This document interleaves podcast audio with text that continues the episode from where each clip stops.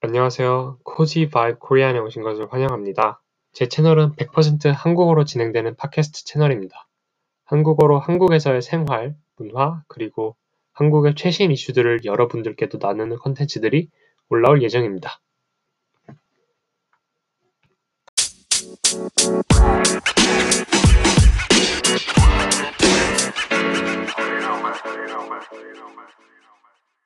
오늘은 한국의 계절에 대해서 이야기를 나눠보려고 합니다. 한국은 봄, 여름, 가을, 겨울 이렇게 사계절이 뚜렷한 나라입니다. 그래서 각 계절의 특색을 모두 즐길 수가 있어요. 일반적으로 3, 4, 5월은 봄, 6, 7, 8월은 여름, 9, 10, 11월은 가을, 12월, 1월, 2월은 겨울로 나눕니다. 하지만 요즘에는 지구온난화로 인해 아쉽게도 사계절의 경계가 모호해지고 있고 그리고 여름과 겨울이 길어지고 봄과 가을은 점점 짧아지고 있어요. 정말 사계절이 무색하게만 느껴지는 것을 채, 쉽게 체감할 수 있는 요즘인데요. 작년 5월 이맘때쯤에는 더워서 반팔을 입고 다녔는데 올해 5월은 일교차가 크고 낮에도 좀 덥기보다는 선선한 정도예요. 근데 뭐 지금 녹음하는 오늘 같은 경우는 조금 덥긴 했어요. 그래도 작년에 비해서는 늦게 여름이 찾아오는 느낌이고요. 그래서 같은 시기인데도 좀 확 그 다른 게 좀 매년 조금씩 체감되고 있습니다. 자, 그러면 지구 온난화로 인한 사계절이 살아가, 사라져가는 그런 얘기는 접어두고 각 계절별로 한국인들은 어, 어떤 활동을 주로 하고 한국은 어떤 그런 모습을 가지고 있고 그리고 개인적으로 제가 추천해 드리고 싶은 각 계절마다 듣기 좋은 그런 한국 노래를 추천해 드릴게요.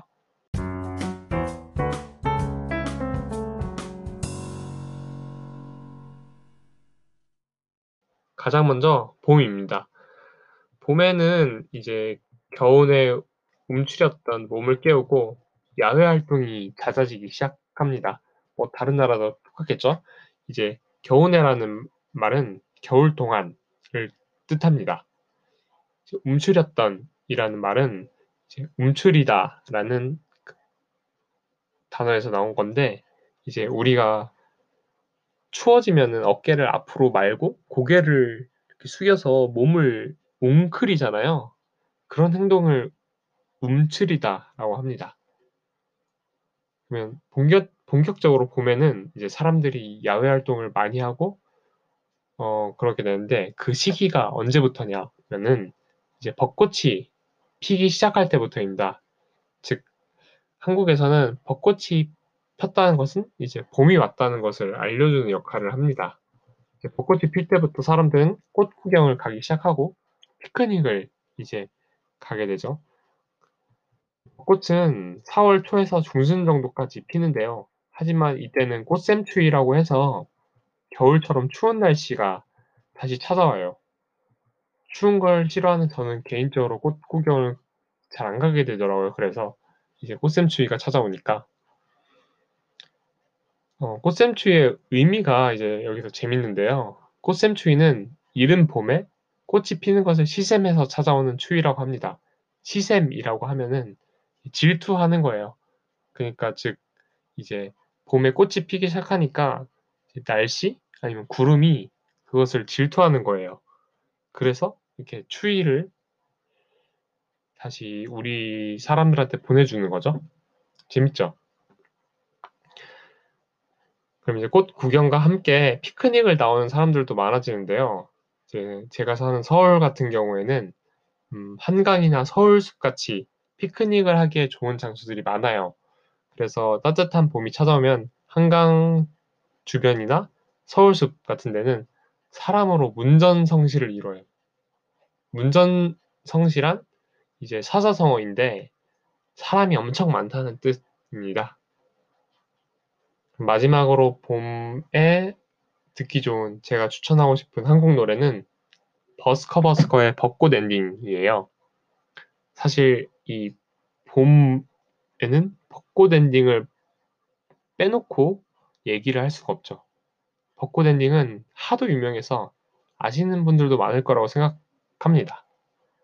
이제 벚꽃 엔딩 같은 경우는 나온 지 꽤 됐지만 봄이 올 때마다 음악 뭐 어플 멜론 같은 아니면은 뭐 벅스 같은 한국의 그런 음악 어플들 차트에 상위권에 올라오는 그런 노래입니다. 두 번째 계절은 여름입니다. 여름은 사실 어느 나라나 또 비슷할 것 같아요. 여름은 아무래도 더운 날씨를 계속 맞아야 하기 때문에 사람들이 물놀이를 많이 갑니다. 그래서 여름에는 계곡이나 해변가에 사람이 엄청 많아요. 혹시 한국에 부산이라는 지역이 있는데 거기가 유명한 해변가가 있어요. 해수욕장이. 바로 해운대라고 하는데 거기는 진짜 제가 저번에 가봤는데 외국인들이 더 많더라고요.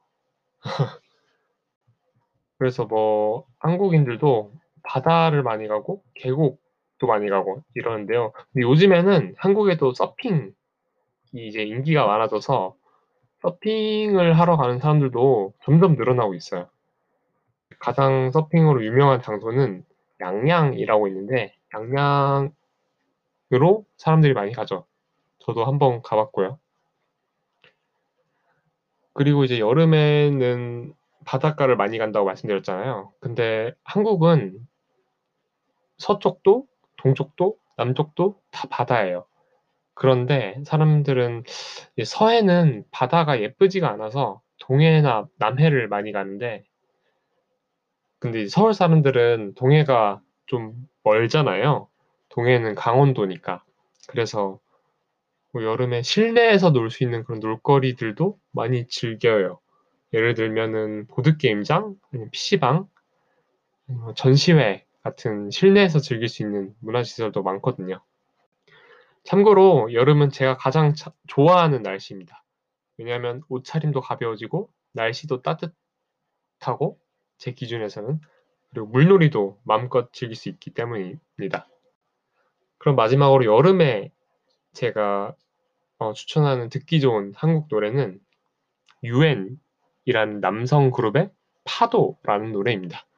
파도는 제가 정말 정말 좋아하는 노래인데요. 사실 요즘도 계속 듣고 있어요.